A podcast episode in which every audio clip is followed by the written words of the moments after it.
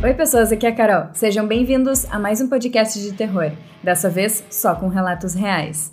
Nos e-mails que meus inscritos me enviam, eu procurei por histórias que as pessoas dizem ser reais, ou que pelo menos uma boa parte é real, e escolhi algumas para ler aqui para vocês. Espero que gostem. Vamos começar então. Afinal, era um surto coletivo? A história é um pouco curta, mas de qualquer forma é algo que mexe com a minha cabeça.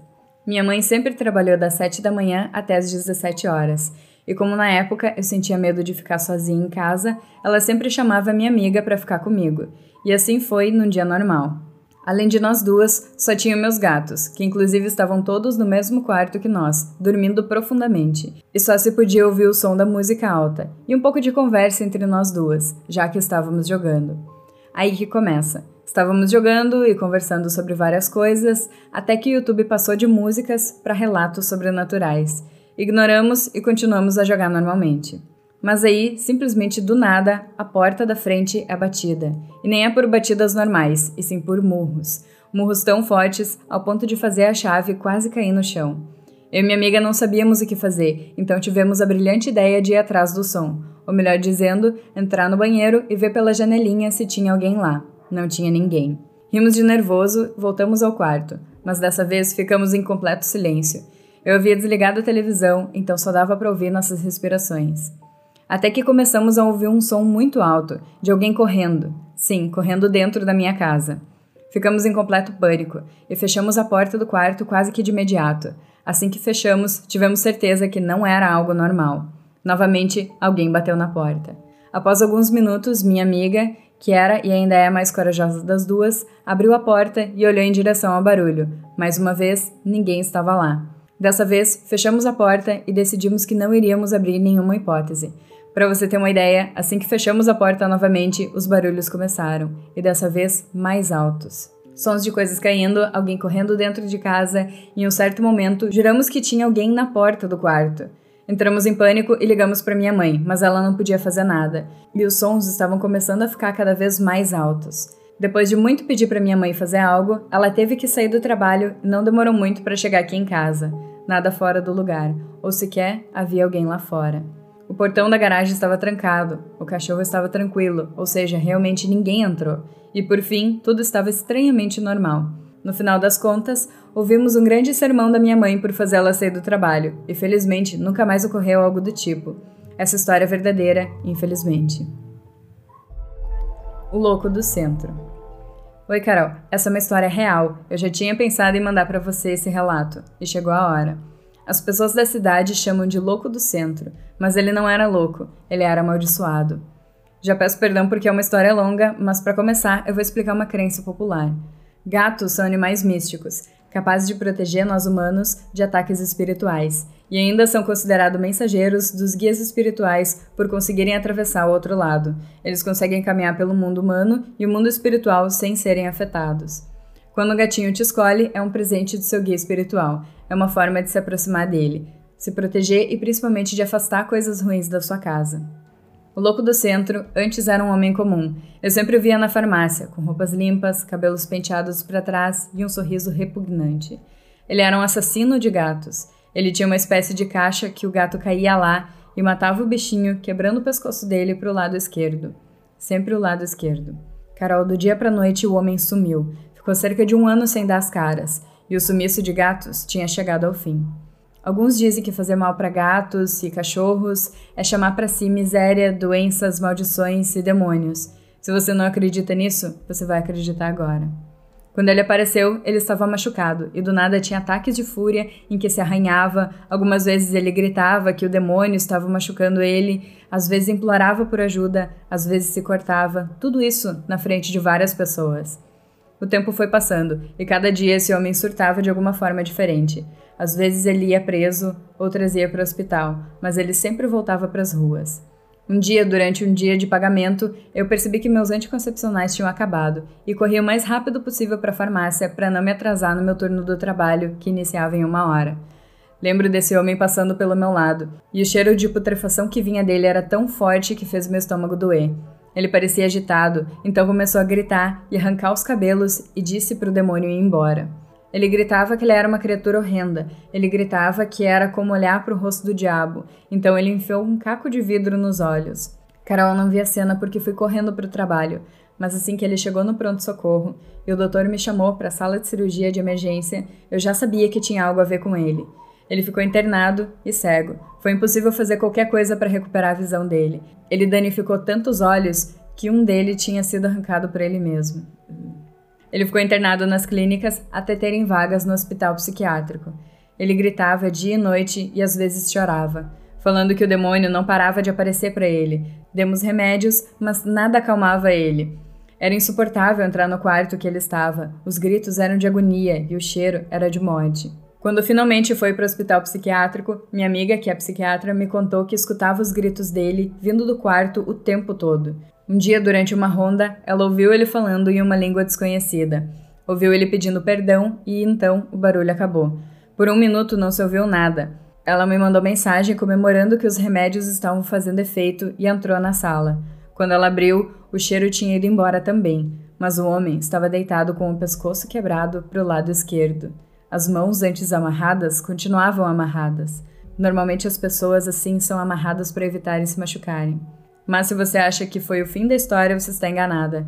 Várias pessoas relataram que todo dia de madrugada, quando dá exatamente três horas, é possível ouvir os gritos dele vindo daquele mesmo quarto. Barulhos de pancada na porta, grunhidos de porco e corrente pesada sendo arrastadas. Ninguém mais ousou entrar naquele quarto, desde que uma noite, quando o segurança abriu a porta do quarto para confirmar que não tinha ninguém no quarto, a porta fechou bruscamente na cara dele, quebrando o nariz dele na hora. Eu não citei o nome dele na história, porque diz a lenda da cidade que se você falar o nome dele, ele vem até você acompanhado do diabo. Eu prefiro evitar.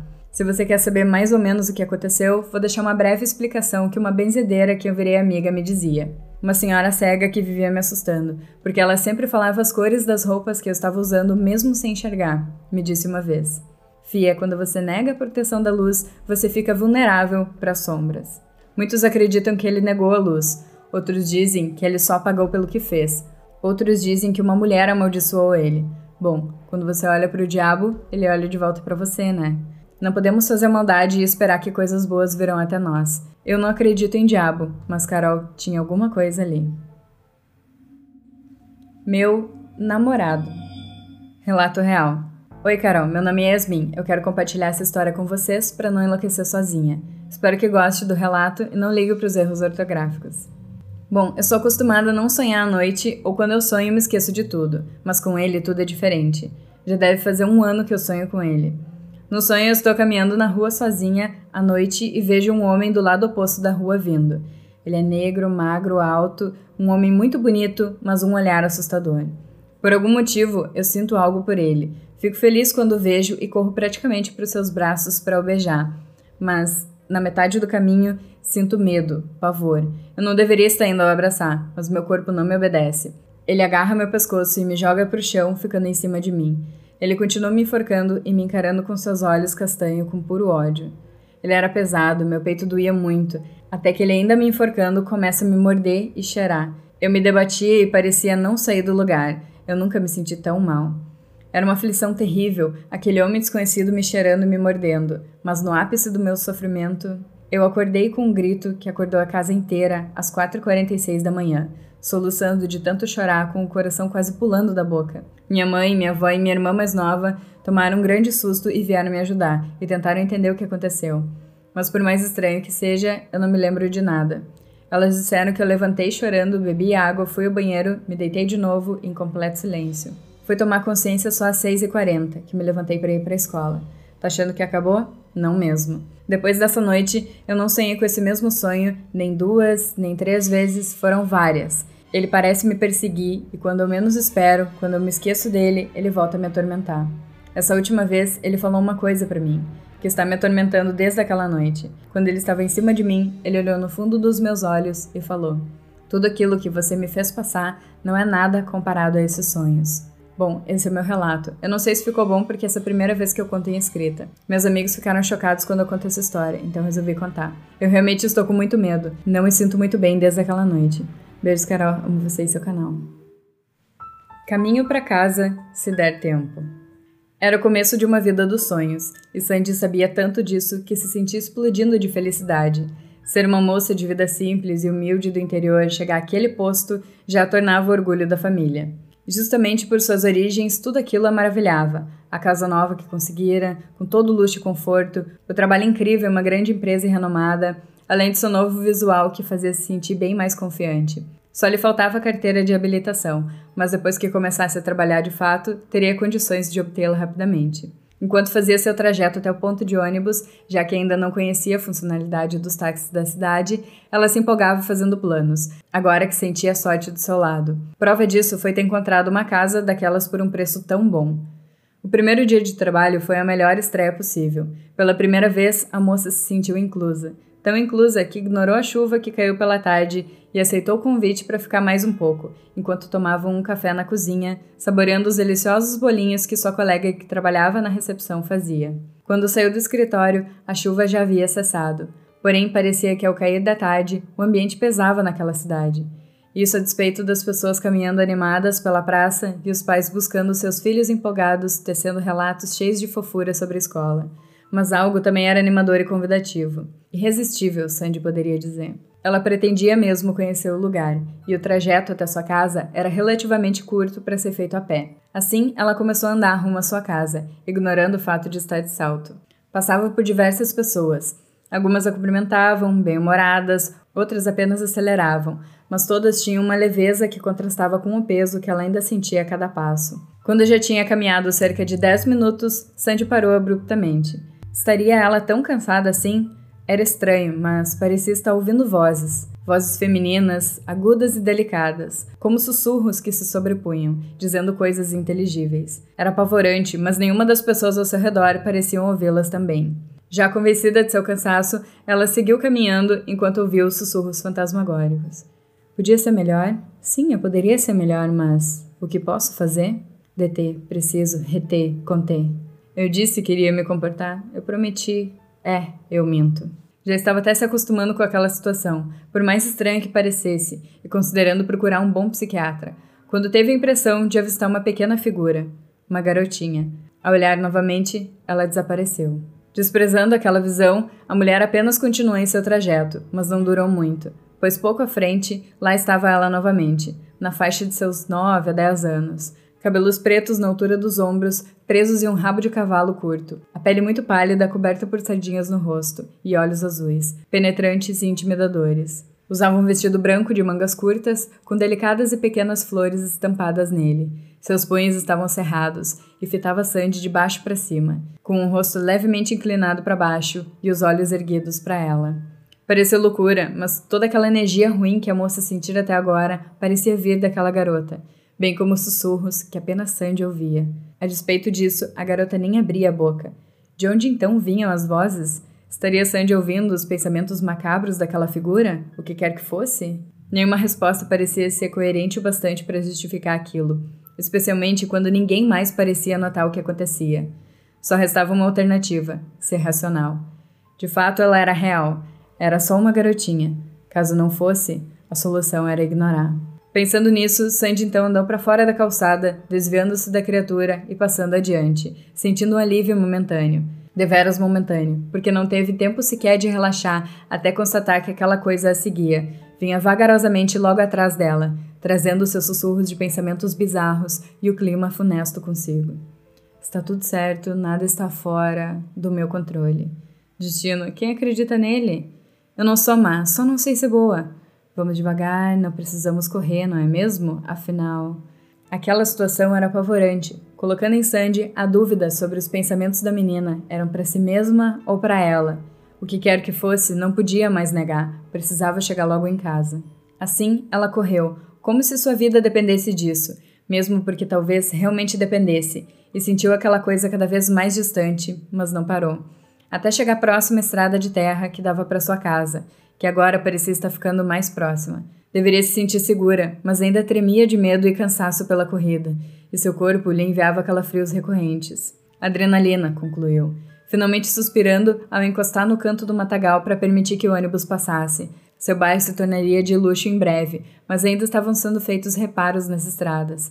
e nem todos os lotes haviam sido vendidos e preenchidos com suas futuras casas suntuosas como a dela. Por causa da chuva, a estrada de terra estava molhada, em alguns locais havia barro, em outros, poças d'água. Andar por ali exigia cautela. Com essa cautela, cansaço por ter corrido de salto, se arriscar ao parar para tirar os sapatos não era uma opção. Ela subiu o lamaçal, sentindo o pôr do sol atingir a estrada. Estava entardecendo e em breve escureceria. Inclusive, era demasiado estranho que o caminho para casa parecesse tão longo agora. Ela podia jurar que era curto. Concluiu que era melhor se apressar, porque em breve aquela garotinha se tornaria o menor dos problemas que tivera naquele dia, caso se arriscasse em andar naquela estrada deserta à noite. Foi apenas o que pensou, mas não o que ocorreu. Sandy teve a sensação de estar vivendo um eterno pesadelo ou padecendo de intermináveis torturas, em uma espécie de purgatório, quando novamente começou a ouvir os sussurros. Não era possível, ela havia deixado aquela menina muito longe, não dava tempo de tê-la alcançado, era impossível. Ou deveria ser, já que ao olhar para trás avistou o topo dos cabelos pretos presos, partidos ao meio. A essa altura, essa visão era um completo terror. Ela não sabia o que aquela criatura queria, mas sabia que não era coisa boa. Não tinha certeza se tal coisa era humana, mas não parecia. Suas pernas tratavam uma batalha trêmula contra o barro, e a cada passo que dava, parecia nem sequer ter saído do lugar, enquanto a garotinha só se aproximava, com seu clima macabro e dizeres horripilantes. Se ao menos conseguisse sair da parte enlameada da estrada, poderia tentar correr, mas aquele tormento não acabava nunca. Já sem forças, ela parou de lutar. Estagnou, aguardando seu destino. Os pensamentos da garota pareciam mais agitados e intensos, com as vozes se sobrepondo numa empolgação fúnebre. Adoro cortar, adoro fatiar. Podemos fazer isso de novo. Vamos. Saia da linha dos trilhos, ela dizia. Eu fiquei e todos se foram. Eu também. É esse o lugar? Não, mas também serve. Afastando-se para trás involuntariamente, Sandy procurava abstrair uma história racional daquela bagunça de sussurros, a boca fechada da menina, mas nada racional era passível de ser formulado. Sentindo-se tonta, ela tombou e caiu, vendo a garota agora bem diante dela. Seus olhos tinham uma faísca maligna e seu rosto se desfigurava cada vez mais. Enquanto sussurrava, a última coisa que Sandy foi capaz de entender, seu antebraço virou uma espécie de lâmina afiada. Ótimo, agora ela sabia como morreria. Vendo o objeto cortante se aproximar cintilando, teve certeza de que sua frente não era um ser humano. Pelo menos, não mais. Agora, como se aquela entidade saciasse sua sede, todos os sussurros ficaram mais baixos, enquanto Breu tomava conta da visão e seus sentidos desfaleciam. Apenas uma voz se sobrepunha. Meu pai me perguntava: Por que você fica falando essas coisas de fatiar? Eu disse: É só uma coisa que amo, mas. Ah, deixa pra lá. Se eu não mostrar, nem você, nem ninguém nunca vão entender. Oi, Carol. Mais uma vez estou aqui para te contar um sonho bizarríssimo que tive. Sim, tenho muitos sonhos estranhos, como que me gerou a história A Velha TV, já contada no canal. Mas esse de hoje em especial me deixou arrepiada por uma semana. Espero que goste. Fiz algumas adaptações para melhorar e dar mais sentido à história. O rosto vermelho. Olá, Carol. Prefiro não me identificar. Essa é uma história escrita por mim. É algo que realmente presenciei. Tentei resumir o máximo. Mudei o nome da personagem principal, que sou eu. É minha primeira vez escrevendo, espero que goste. Obrigada por me escolher. Caro leitor, meu nome é Daphne. Eu escrevo aqui para me sentir melhor e para caso algo aconteça comigo, todos saberem o que realmente aconteceu. Moro no interior de São Paulo, moro com a minha mãe. É somente eu e ela, então todo lugar que ela ia, ela me levava. Ela trabalhava como diarista, em uma casa de aproximadamente 20 cômodos. Ela levava um dia inteiro para limpar tudo. O primeiro relato que contarei começa a partir daí. A dona da casa era espírita e deixava isso aparente. Minha mãe tinha amizade com ela e com a filha dela, que passou a ser minha madrinha depois que nasci. Então eu frequentava ainda mais aquela casa com a minha mãe. Até que um dia eu tinha aproximadamente 4 anos de idade. Como era muito cedo, minha mãe me deixou dormindo em um dos quartos de cima e foi arrumar a casa como de costume. Passou uma hora, duas horas, quatro horas. E nada de eu chorar ou acordar. Minha mãe achou estranho e foi ver como eu estava. Chegando lá, ela me viu pálida, com a boca branca, e eu não estava mais respirando. Ela entrou em desespero. Eu não tinha caído, não tinha sufocado com algo na cama ou algo do tipo. Ela chamou pela dona da casa, que veio entrando no quarto e dizendo: Então a visita que eu mandei entrar na pequena Daphne veio mesmo? Minha mãe, sem entender o que estava acontecendo, perguntava: Visita? A dona respondia: Isso, mandei um espírito amigo visitar sua filha. Fique tranquila, ele já irá sair. Em seguida eu volto. Minha mãe me pega nos braços e prefere retornar comigo para casa. Depois desse acontecimento, eu e ela nunca tivemos mais paz, e ela nunca me permitiu retornar para lá novamente. Tempos mais tarde, eu costumava acordar toda madrugada por causa que via uma velha sentada ao meu lado, e aquela velha me olhava fixamente. Tinha um sorriso malicioso no seu rosto, e quando ela percebia que eu estava olhando, ela se aproximava de mim e o semblante dela mudava para algo obscuro, e eu gritava. Isso se repetia toda noite. Eu não conseguia dormir sozinha. Eu cobria meu rosto com o cobertor e só assim eu dormia tranquila. Nos meus oito anos, minha mãe casou e se mudou para outra casa. Então éramos em cinco: minha mãe, meu padrasto, filho dele, minha irmãzinha e eu. Minha mãe sempre via coisas naquela casa e ela nunca dormia no quarto dela. Ela sempre colocava o colchão na sala e dormia lá. Irei explicar o porquê. A primeira noite naquela casa estava somente minha mãe, minha irmãzinha e eu. Dormimos normalmente no quarto, até que minha mãe acordou ouvindo passos dentro da casa. Ela se levantou e andou até a cozinha, não viu nada. Então voltou para o quarto e viu um homem alto no canto da parede, olhando para ela. Era nítido, era alto, usava um chapéu preto e uma capa preta. Tinha um rabo que batia no chão. O rosto era vermelho e possuía uma face demoníaca. Ela paralisava até que acordei. Olhei ela olhando para o canto e acendi a luz. Ela estava com os olhos arregalados, suando muito. Eu nunca tinha perguntado o que havia visto naquela noite, até recentemente. Bom, depois daquele dia, ela nunca mais dormiu naquele quarto, mas as coisas não pararam de acontecer. Lembro que teve uma noite que estava todo mundo na casa dormindo. Eu dormia no quarto, junto com o filho do meu padrasto, que tinha sete anos na época. Minha mãe, minha irmã e meu padrasto dormiam na sala. Nessa noite em específico, eu não preguei o olho. Parecia que tinha alguém ali naquele quarto, uma terceira pessoa, me observando. Eu ficava ali, debaixo do cobertor, só ouvindo passos, barulhos e alguém se aproximando de mim. Aquele calor, aquele peso, como se alguém tivesse deitado ao meu lado. Eu fechei os olhos e comecei a orar. Na sala, minha mãe sentiu que algo estava errado ali, e quando foi levantar, viu o filho do meu padrasto ao lado dela, sentado no sofá. Pablo, o que você está fazendo acordado? Pablo? O menino se virava para minha mãe com o semblante daquele homem. Fixava os olhos na minha mãe e dizia: Uma das minhas servas entrou na sua filha e agora ela quer a alma dela. Eu quero a alma dela. Eu vim buscar. Minha mãe se levantou e foi até mim, mas a porta bateu na cara dela. Ela tentou arrombar a porta e nada.